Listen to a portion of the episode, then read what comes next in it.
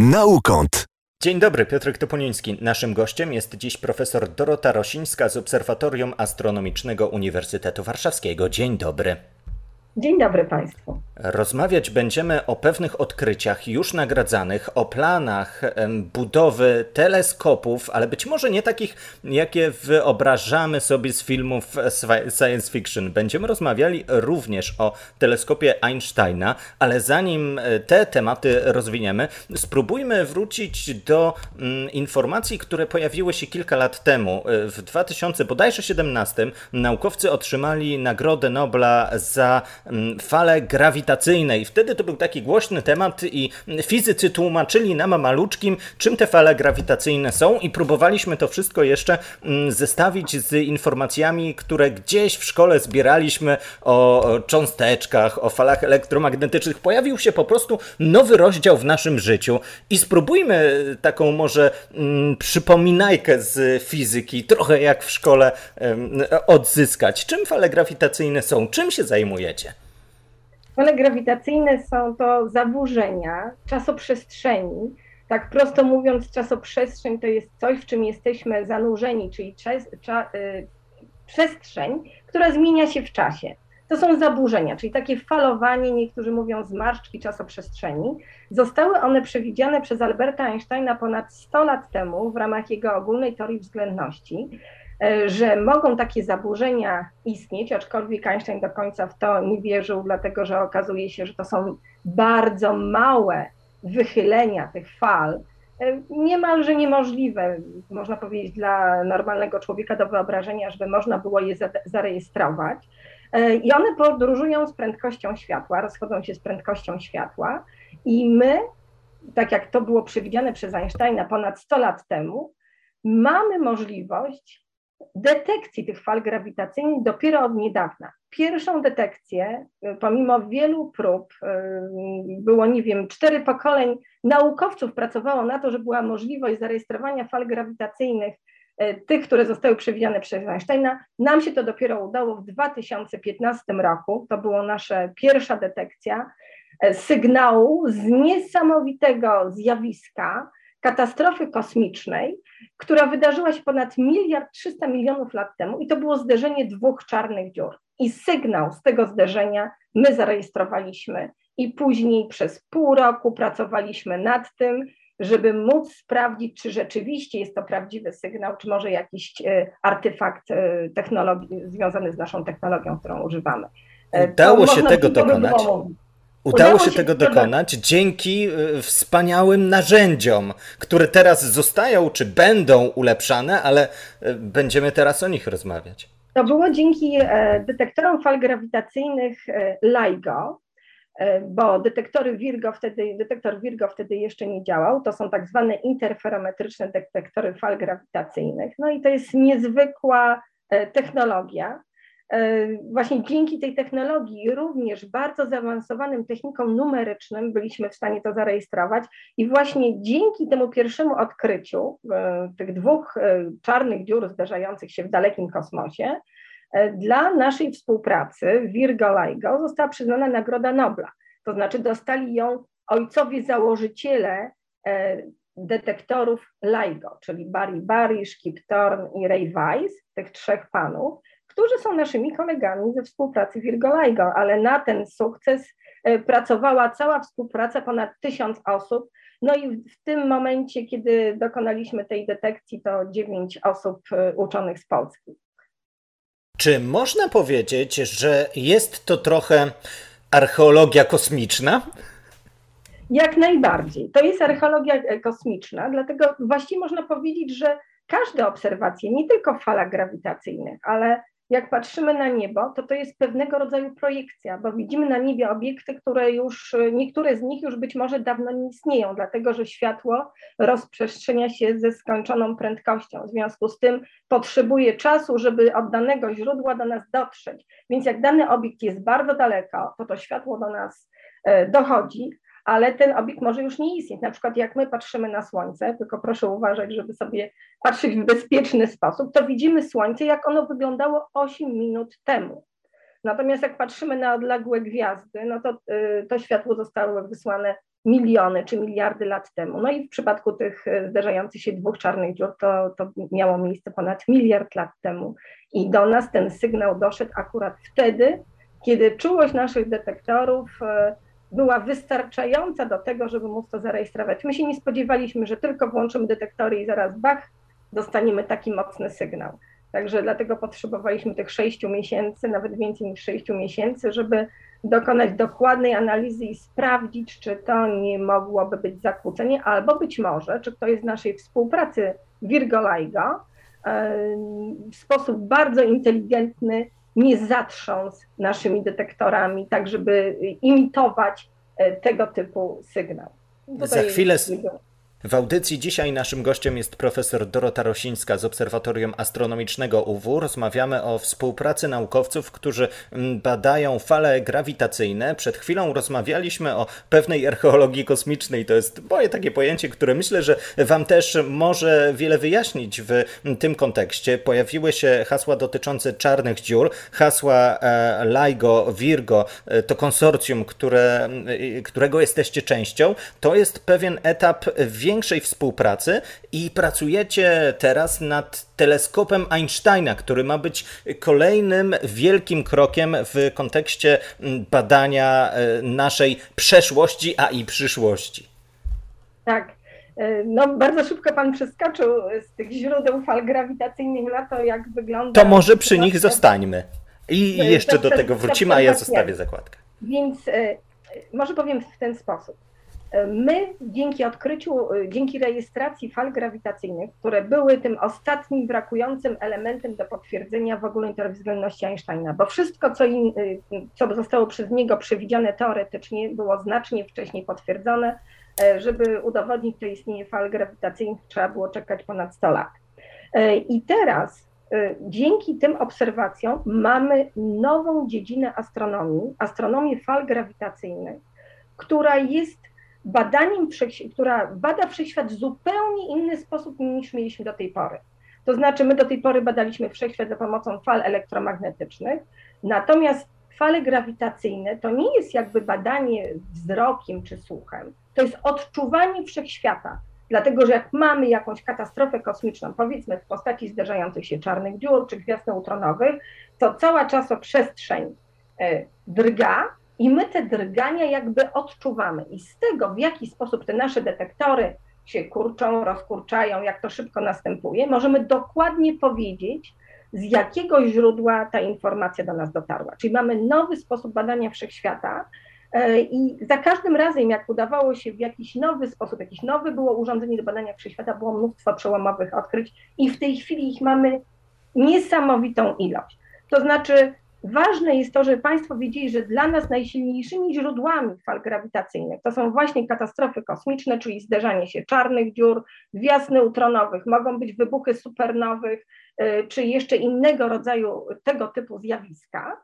Y, I po to zwiększamy czułość naszych detektorów, żeby dalej sięgać. Im większa czułość, tym możemy zaobserwować obiekty z coraz dalszych rejonów wszechświata. I mamy nadzieję, że w przyszłości, dzięki na przykład budowie teleskopa, teleskopu trzeciej generacji, który będzie pod ziemią się znajdował, tak zwanego projektu Einsteina, będziemy mogli oglądać same początki wszechświata. Będziemy mogli zobaczyć wszystkie zderzające się czarne dziury z innymi czarnymi dziurami w masach pośrednich z samych początków wszechświata. Więc y, to jest fantastyczne, że bo w tej chwili mamy ograniczoną czułość, tak? Możemy mm, zaglądać mniej więcej do połowy, do połowy mm, czasu od momentu początku wszechświata. To takie było najdalsze zjawisko, z jakim mieliśmy do czynienia. No i ten y, teleskop Einsteina, jesteśmy zaangażowani jako Polska w budowę tego teleskopu. Jeszcze nie wiemy, gdzie on się będzie znajdował, ale może dla Państwa będzie ciekawe, że żeby w ogóle mówić o tym, żeby budować taki teleskop pod ziemią, to my prowadziliśmy badania pod ziemią w różnych miejscach, szukając potencjalnie najlepszych miejsc na budowę tego teleskopu, żeby tam było wystarczająco cicho. No i gdzie zaczęliśmy testować naszą aparaturę takich sejsmometrów?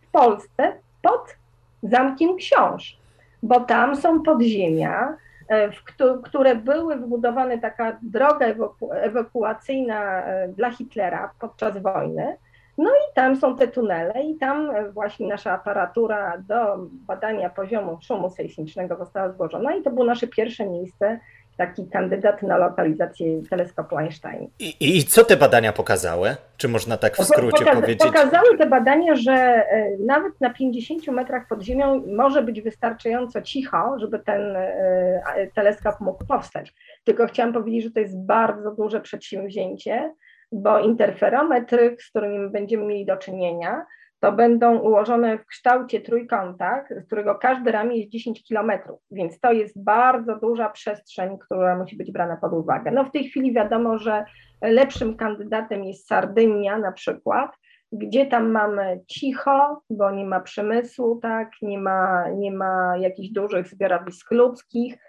I tam mamy bardzo dużą przestrzeń, żeby ten teleskop mógł na przykład tam powstać, ale jest też kilka innych miejsc, no i w ciągu paru lat zdecydujemy, gdzie to mogłoby być zbudowane. No ale to daje nam niesamowitą nadzieję, że będziemy mogli obserwować wszechświat w całej, w całej rozciągłości, tak? sięgając Dosłownie. aż do początku. Porozmawiamy jeszcze o e, teleskopie Einsteina, może o wkładzie e, Polaków w ten projekt, wkładzie Uniwersytetu Warszawskiego. To może zacznijmy od tego, że my na razie jesteśmy na etapie pisania europejskich projektów badawczych, mających na celu, żeby uzyskać pieniądze do tego, żeby móc przygotować miejsce pod budowę teleskopu Einsteina. Ale Perspektywy są kilkunastoletnie, to mniej więcej tak, widziałem dlatego, datę 35 rok.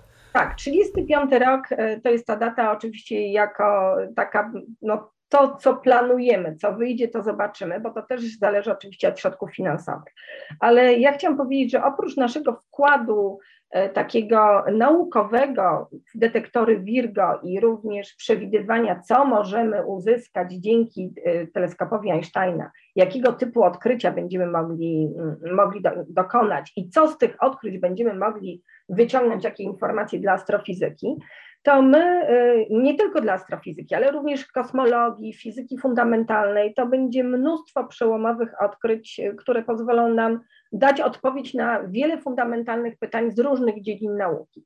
Ale my również braliśmy udział, również przy detektorze Virgo, który znajduje się koło Pizy we Włoszech, w modernizacji tego detektora. Byliśmy odpowiedzialni tam za jakieś y, części próżniowe. Tutaj mamy takie bardzo dobre firmy, które są, e, specjalizują się w takich e, technologiach próżniowych. Również robimy badanie właśnie, czy nie ma, monitorujemy okolice detektora Virgo pod kątem wstrząsów, żeby, żebyśmy mieli pewność, że to, co uzyskujemy, te, te informacje, że to są fale grawitacyjne, a nie, że to jest wywołane tym, że na przykład fale morskie uderzają o brzeg morza że jest wiatr i trzęsą się drzewa i wszystko się trzęsie.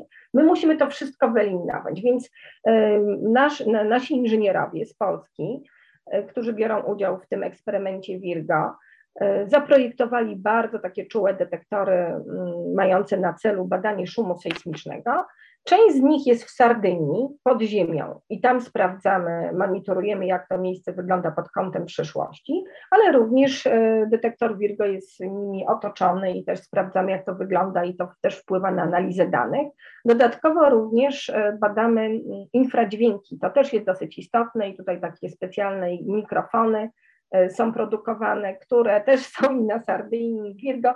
Także to jest tylko no, kilka wybranych przykładów, w jaki sposób nie tylko my, teoretycy i osoby, które analizują dane z tych detektorów, y, bierzemy udział, ale również nasz przemysł. I mamy nadzieję, że pieniądze, jeśli Polska wyłoży jakieś pieniądze na ten y, detektor przyszłości, mamy obietnicę, że to będzie no, na liście priorytetów, żeby w jakiś sposób wspomóc, bo chciałam powiedzieć, to jest bardzo ważne, że Polska jest jednym z pięciu krajów założycieli e, tego mm, projektu Einstein Telescope.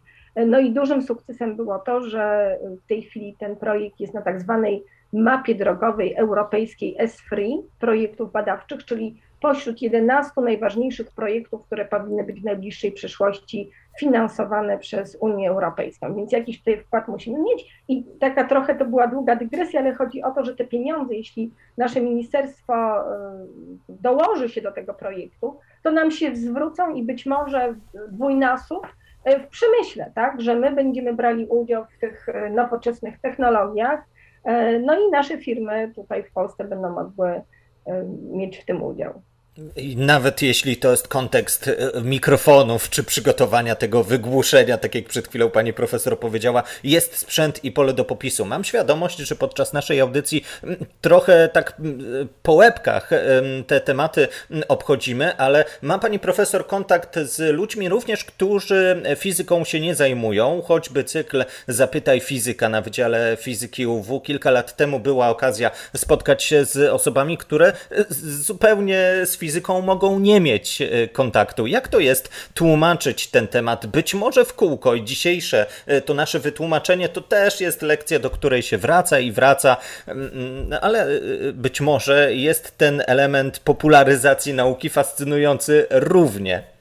Ja muszę powiedzieć, że tutaj to jest bardzo duże zainteresowanie. Ja właśnie mówiłam, byłam zaproszona w ramach Zapytaj Fizyka do opowiedzenia o tej Nagrodzie Nobla, którą e, nasz zespół dostał za odkrycie fal grawitacyjnych, właśnie za to pierwsze odkrycie. Natomiast ja uważam, że powinniśmy dostać kolejne nagrody Nobla, na przykład za to, że odkryliśmy i potwierdziliśmy, że dwie zderzające się gwiazdy neutronowe są odpowiedzialne za to, że mamy, e, mamy na przykład produkcję złota, platyny, ciężkich pierwiastków we wszechświecie w bardzo efektywny sposób, dzięki temu, że My zarejestrowaliśmy fale grawitacyjne ze dwóch uderzających się gwiazd neutronowych, zrobiliśmy bardzo dobrą lokalizację, przysłaliśmy informacje do obserwatoriów elektromagnetycznych i oni zaczęli patrzeć w tym kierunku, to jednocześnie zaobserwowali całe spektrum, co się dzieje przy takim zdarzeniu, że dwie sekundy od momentu zderzenia wielki jet się wytwarza, czyli takie strugi materii są z wielkimi prędkościami wyrzucone w przestrzeń kosmiczną. Zostało to zarejestrowane przez przez detektory e, rentgenowskie e, i, i gamma potwierdzenie tego, że taki jet się wytworzył. Później była kilonowa, czyli był wybuch, wyrzucenie tego materiału, takich bardzo szybkich neutronów z, tego, z tej okolicy i zderzenie się tych wyrzuconych, tego wyrzuconego materiału z materią międzygwiazdową. W związku z tym obserwowaliśmy pojawienie się jakby nowej gwiazdy, to się nazywa kilonowa, bo jest E, tysiąc razy jaśniejsza niż tak zwana nowa, wybuch nowej, a tysiąc razy mniej energetyczna niż supernowa. Ale to wszystko było obserwowane i dzięki temu zobaczyliśmy, że tworzą się metale ciężkie, że kiedyś w naszej galaktyce musiało dojść do zderzenia dwóch gwiazd neutronowych i Ziemia ma w sobie pozostałości po tym zderzeniu, to znaczy to złoto, które mamy, ta platyna, uran i tak dalej, wytworzyło się w wyniku takiego procesu. Więc to było e, fantastyczny rezultat i wiele pytań zostało, e, znaczy znalazło odpowiedzi dzięki tej obserwacji. Nie tylko to, że na przykład prędkość fal grawitacyjnych, to co przewidział Einstein, że powinna być równa prędkości światła, my to zmierzyliśmy z wielką dokładnością, 15 miejsc znaczących w cyfrach, że to jest prędkość światła. Więc to jest bardzo, y, bardzo ciekawe, to podaję jako jeden y, z tych naszych odkryć, y, które miało miejsce.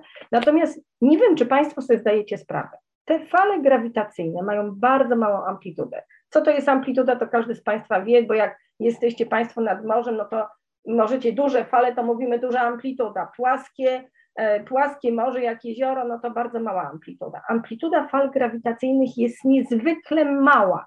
To znaczy, to, to powoduje odkształcenia naszych detektorów, jak przechodzi taka fala, to te nasze detektory się trzęsą, na poziomie jednej tysięcznej promienia protonu. I mimo, że coś się tak poruszy w tak niewielki sposób, to ma to ogromne znaczenie. No to jest niesamowite, dlatego że e, czasoprzestrzeń jest bardzo sztywna. Nie wiem, czy Państwo sobie zdajecie z tego sprawę, że zderzenie dwóch czarnych dziur powoduje jedynie tak małą e, amplitudę fali. I my byliśmy w stanie to zarejestrować, dlatego trzeba było czekać e, no, te, te kilkadziesiąt lat, żeby do takiej technologii dojść, żeby takie zmiany długości ramion interferometru można było zarejestrować. Więc to są bardzo małe zmiany, ale jednocześnie tym momencie, kiedy zdarzały się dwie czarne dziury, mówię teraz o tym pierwszym zjawisku, obserwowaliśmy to jedynie przez 200 milisekund, kiedy dwie olbrzymie czarne dziury, każda z nich około 30 ma Słońca, były na tyle blisko siebie, tak jakbyśmy je wstawili na terenie wielkości Polski, czyli były kilkaset kilometrów od siebie, zrobiły osiem okrążeń, zderzyły się i następnie powstała jedna wirująca czarna dziura. I w tym procesie została wyemitowana tak duża ilość energii, że cały świecący wszechświat, czyli wszystkie gwiazdy świecące, jakbyśmy policzyli we wszystkich galaktykach we wszechświecie, w tym czasie wyemitowały w falach elektromagnetycznych 100 razy mniej energii niż energia, która została wyemitowana w postaci fal grawitacyjnych. I to jest niesamowite, że to jest tak, to jest najbardziej energetyczne zjawisko, jakie kiedykolwiek człowiekowi udało się zarejestrować. Natomiast takie rzeczy dzieją się non-stop i my tego nie widzimy, nie czujemy, nie mamy o tym zielonego pojęcia. Dopiero tym, dzięki tym detektorom fal grawitacyjnych, jak patrzymy, że już mamy 90 zderzeń różnych obiektów zwartych, zarejestrowanych w krótkim czasie, że raz na minutę zderzają się dwie gwiazdy neutronowe w całym kosmosie, a raz na pięć minut dwie czarne dziury zderzają się w całym kosmosie. To jest niesamowite, a my, nie mając tych detektorów wcześniej, nie zdawaliśmy sobie w ogóle z tego sprawy. Dobrze je mieć i dobrze, że będziemy te projekty, mam nadzieję, rozwijali. Cała e, rozmowa, cały wykład jest e, swoją drogą do znalezienia. Zachęcam słuchaczy do wpisania Zapytaj Fizyka, profesor Dorota Rosińska. Na pewno znajdziecie i e, wykład polecam. Na koniec naszej rozmowy zapytam, czy o tych rzeczach, o których my dzisiaj rozmawialiśmy, czasem śni się po nocach? Po nocach się nie śni, natomiast no nieraz te nasze odkrycia przeszkadzają na przykład to takie przełomowe odkrycie dwóch zderzających się gwiazd neutronowych, e, kiedy to było w 17 sierpnia 2017 roku. To był mój pierwszy dzień, kiedy wyjechałam wreszcie na wakacje z dziećmi. To były urodziny mojej córki. I w tym momencie Bach dostaje informację, mamy odkrycie niesamowite. No i oczywiście wakacje do tyłu, trzeba szybko analizować, co to jest, dlatego że wiadomo, że czas ucieka musimy dać informacje detektorom e, fal elektromagnetycznych, że mamy takie zjawisko, cały czas być w kontakcie. Więc e, owszem, zabiera to czas, na szczęście nie w nocy, nie podczas snów, natomiast jest to fascynująca praca, że e, no właściwie każdego dnia możemy coś niezwykłego odkryć, coś, czego wcześniej nie obserwowaliśmy w żaden inny sposób. E, nie wiem, e, wiedzą Państwo, że czarne dziury bardzo trudno jest obserwować, ponieważ one nie świecą, nie emitują światła. W sposób pośredni wiemy o tym, że one powinny gdzieś istnieć, bo obserwujemy na przykład je w układach z inną gwiazdą i z ruchu gwiazdy można było powiedzieć, tu mamy czarną dziurę. E, I przez kilkadziesiąt lat mieliśmy raptem 20 kandydatów dzięki obserwacjom elektromagnetycznym, a tutaj zaledwie pół roku mogliśmy zaobserwować ponad 100 czarnych dziur. Więc to jest fantastyczny laboratorium do testowania ogólnej teorii względności Einsteina i sprawdzania, czy Einstein miał rację, czy te y, czarne dziury, które wynikają z ogólnej teorii względności, są rzeczywiście tymi czarnymi dziurami według einsteinowskiej teorii. Czy być może musimy szukać jakichś alternatywnych teorii grawitacji do wyjaśnienia tych zjawisk póki co na szczęście wszystko zgadza się z Einsteinem. No ale Niesa... bardziej będziemy dokładni. Niesamowite jest to odhaczanie. Miał rację, miał rację, miał rację, nie pomylił się. Miał rację. To jest niesamowicie, że w jego głowie powstały te wszystkie pomysły i my teraz y, to odkrywamy i to potwierdzamy. To wszystko Prof... jest tak wewnętrznie konsystentne. Profesor Dorota Rosińska, Obserwatorium Astronomiczne Uniwersytetu Warszawskiego. Dziękuję za to spotkanie, dziękuję za tę krótką, ale jednak ważną lekcję. Dziękuję bardzo i proszę być czujnym, bo w przyszłym roku zaczynamy ponownie obserwacje na większej czułości Virgo LIGO i jesteśmy pewni, że będzie mnóstwo fantastycznych odkryć. Na koniec naszej rozmowy polecam jeszcze podcasty na stronie Wydziału Fizyki Uniwersytetu Warszawskiego, a także podcast Campus Nauka. Tam znajdziecie wiele e, rozmów dotyczących bardzo różnych dziedzin. Jak słyszycie, są to zawsze rozmowy z osobami, które e, zafascynowane są nauką i tą fascynacją potrafią się podzielić. Piotr Topoliński, dzięki za dzisiejsze spotkanie. Do usłyszenia.